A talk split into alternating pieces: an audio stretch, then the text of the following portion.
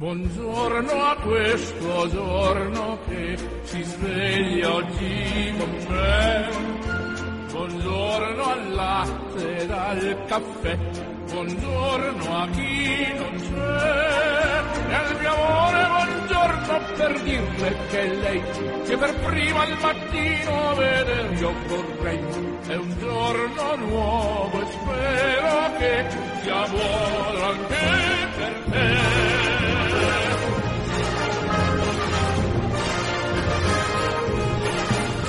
tutti giunga un cordiale saluto, un ben ritrovati da Orazio Coclite.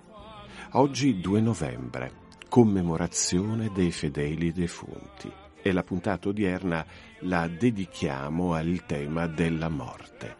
Non mi resta dunque che augurarvi un buon ascolto.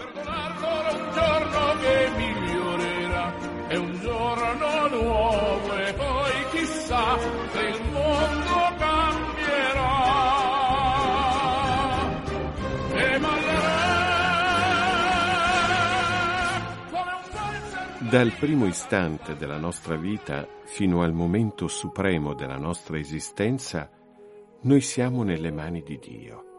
Questo vuol dire che Egli, come Padre amorevole, si prende cura di noi in ogni momento del nostro pellegrinaggio terreno. Per questo, anche se il pensiero della morte ci lascia un po' tristi, non dobbiamo temere. Se Dio si è preso cura di noi nella vita, ci abbandonerà proprio nel momento della morte. Piuttosto quello che dobbiamo curare nella nostra quotidianità è questo rapporto di fiducioso abbandono nelle mani del nostro Dio. Gesù stesso, prima di spirare sulla croce, affidò la sua anima e la sua vita alla cura amorevole di suo Padre. Non ci sarà nessuna paura al momento del nostro trapasso se ci saremo esercitati tutta la vita in questo continuo atto di fiducia nell'amore del Padre Celeste.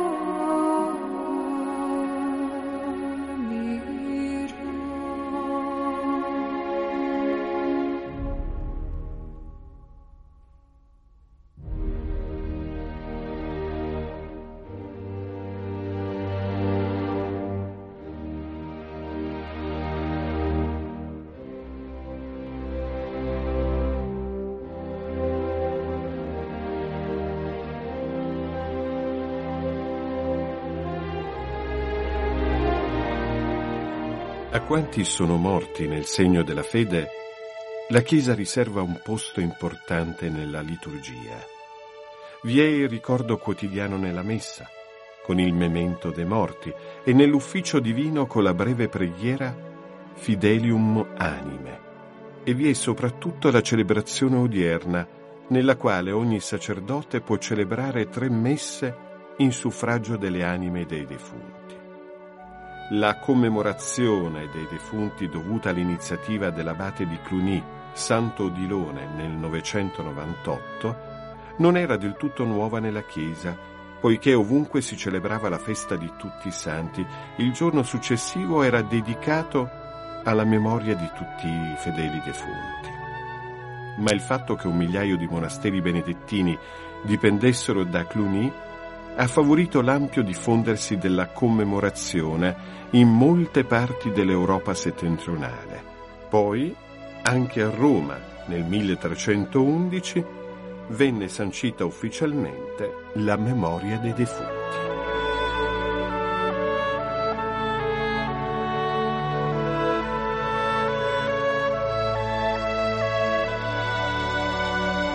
E oggi come nostra ospite abbiamo una psicologa di fama internazionale, la dottoressa Loredana Petrone.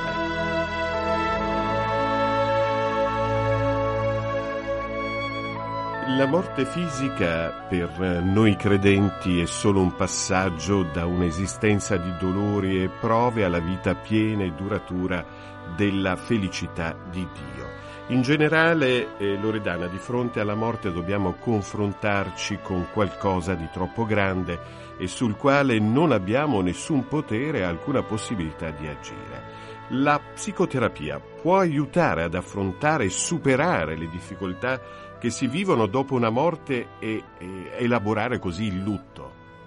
Eh, assolutamente sì, eh, dato che come eh, giustamente ehm, dicevi ed affermavi, non tutti riescono ad accettare l'idea della, della perdita, quindi della mancanza eh, fisica della persona. E questo molto spesso oh, diciamo che eh, crea eh, delle problematiche, ci sono una serie per esempio anche di lutti, ehm, per esempio c'è eh, il lutto ritardato, la persona che inizialmente vive una sorta di negazione della perdita e soltanto dopo tempo eh, ha la percezione praticamente che eh, la persona sia venuta meno. Eh, dopodiché eh, abbiamo un altro tipo di lutto che è quello cronico, che si presenta quando ci sono delle persone che non riescono assolutamente ad accettare la perdita di un caro, quindi il dolore è tale eh, e tanto che la vita di queste eh, persone eh, rimane eh, paralizzata. Altre volte immagina c'è un paradosso che è quello del lutto eh, assente, nel senso che la persona blocca completamente i sentimenti che eh, prova e eh, um, acquisisce un atteggiamento di chiusura, diventa eh, quasi um, ermetico sul, uh, sull'argomento. E poi eh, c'è eh, anche un'altra modalità che è quella del lutto inibito, che è un lutto che viene eh, provato dalle persone che hanno difficoltà a confrontarsi con i propri sentimenti. Quindi diventa importante ehm, poter affrontare in un percorso che è quello psicoterapico eh, l'elaborazione della perdita. Ogni perdita eh, produce in ogni caso un cambiamento e il cambiamento per quanto possa sembrare strano, dissonante, eh, anche la perdita di una persona amata ci porta ad uno step superiore, cioè un percorso di vita, il dolore ci fa crescere, purtroppo il percorso di crescita passa attraverso il dolore. Loredana, la perdita, la morte di un figlio in particolare porta con sé tale tanto dolore da travolgere la coppia genitoriale fino a portarla per l'emersione di vissuti negativi e di reciproca colpevolizzazione alla rottura. Questo perché? Perché succede?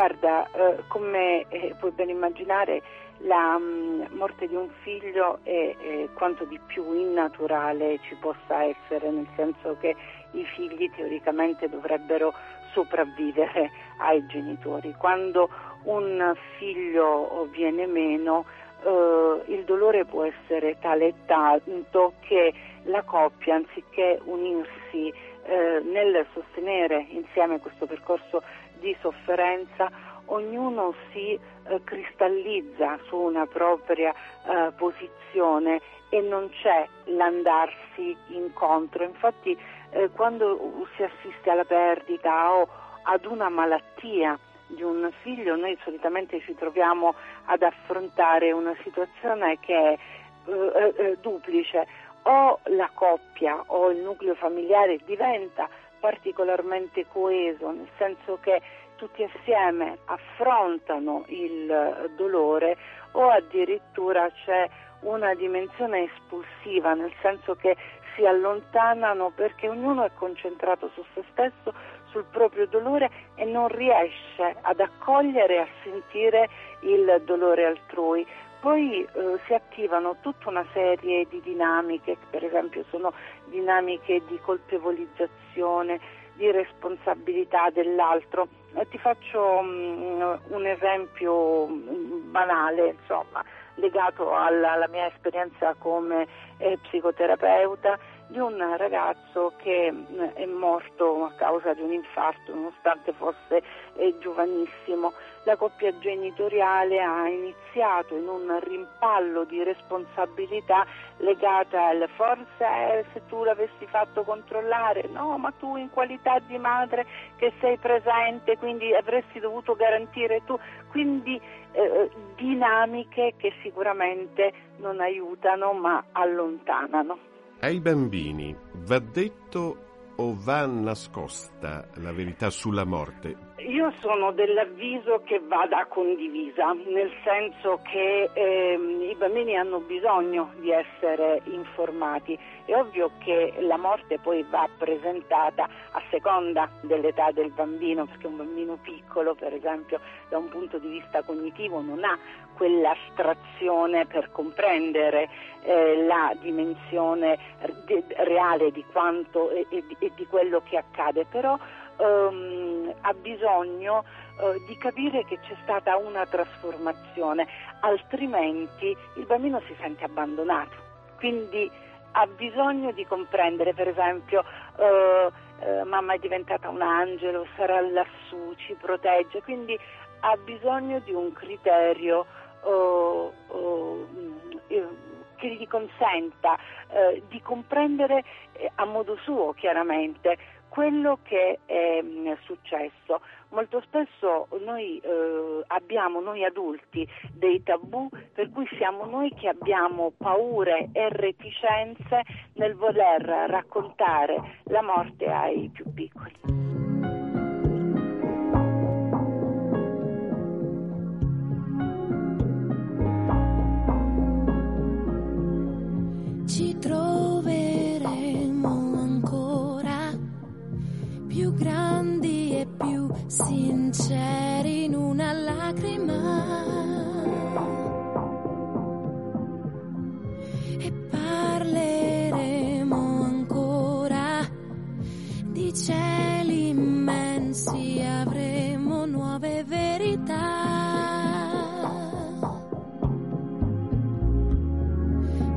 Se ti ho deluso e quanto hai pianto senza di me. Io di pensarti non ho smesso neanche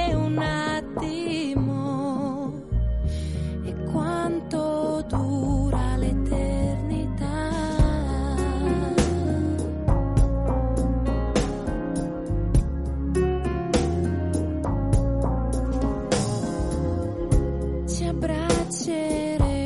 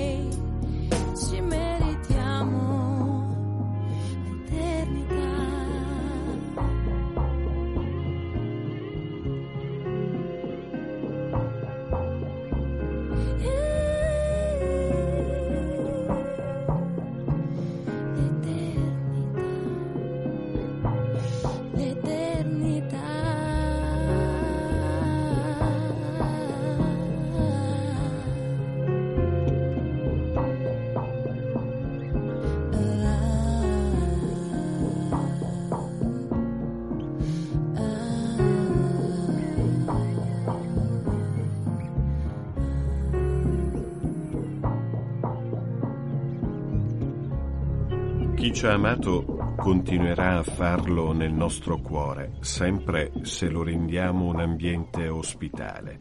Per questo la psicoterapia può fare tanto.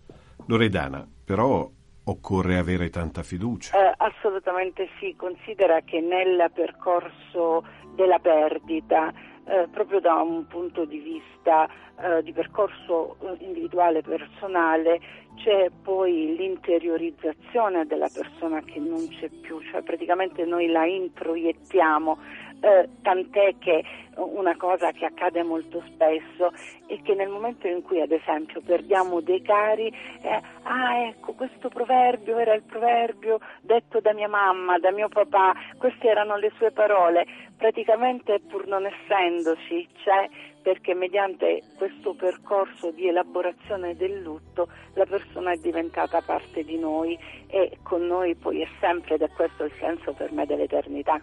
Una curiosità, Loredana, si sono mai rivolti a te dei sacerdoti? Nel mio percorso io faccio la psicoterapeuta da um, quasi 30 anni. Mi è capitato una volta che si rivolgesse a me un padre e una volta una suora. La parola che oggi voglio esaminare con te è la parola educare. Che significa per te educare? Educare eh, io in questo, sai, oltre ad avere una laurea in psicologia ho una laurea in pedagogia per cui rispetto l'educere cioè il portare fuori. Nel senso che eh, come genitore come madre ho cercato di eh, assecondare quelle che eh, sono insomma le inclinazioni dei miei figli nel rispetto, nel loro rispetto, ma non in maniera eh, diciamo eh, così selvaggia, volendo utilizzare insomma anche forse una parola inappropriata. Per me eh, nel percorso educativo hanno oh, svolto un ruolo fondamentale le regole, il rispetto delle regole eh, questa cosa la sento così forte e mi sento sia come madre che come eh, proprio psicoterapeuta di condividerla.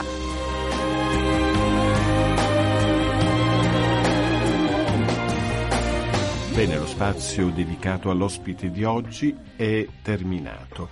Io ringrazio Loredana Petrone, psicologa di fama nazionale e internazionale, per aver accettato il nostro invito. Grazie Loredana e buona giornata. Grazie a te Orazio, grazie tante. Questo tempo ci ha tradito, è inafferrabile, racconterò di te.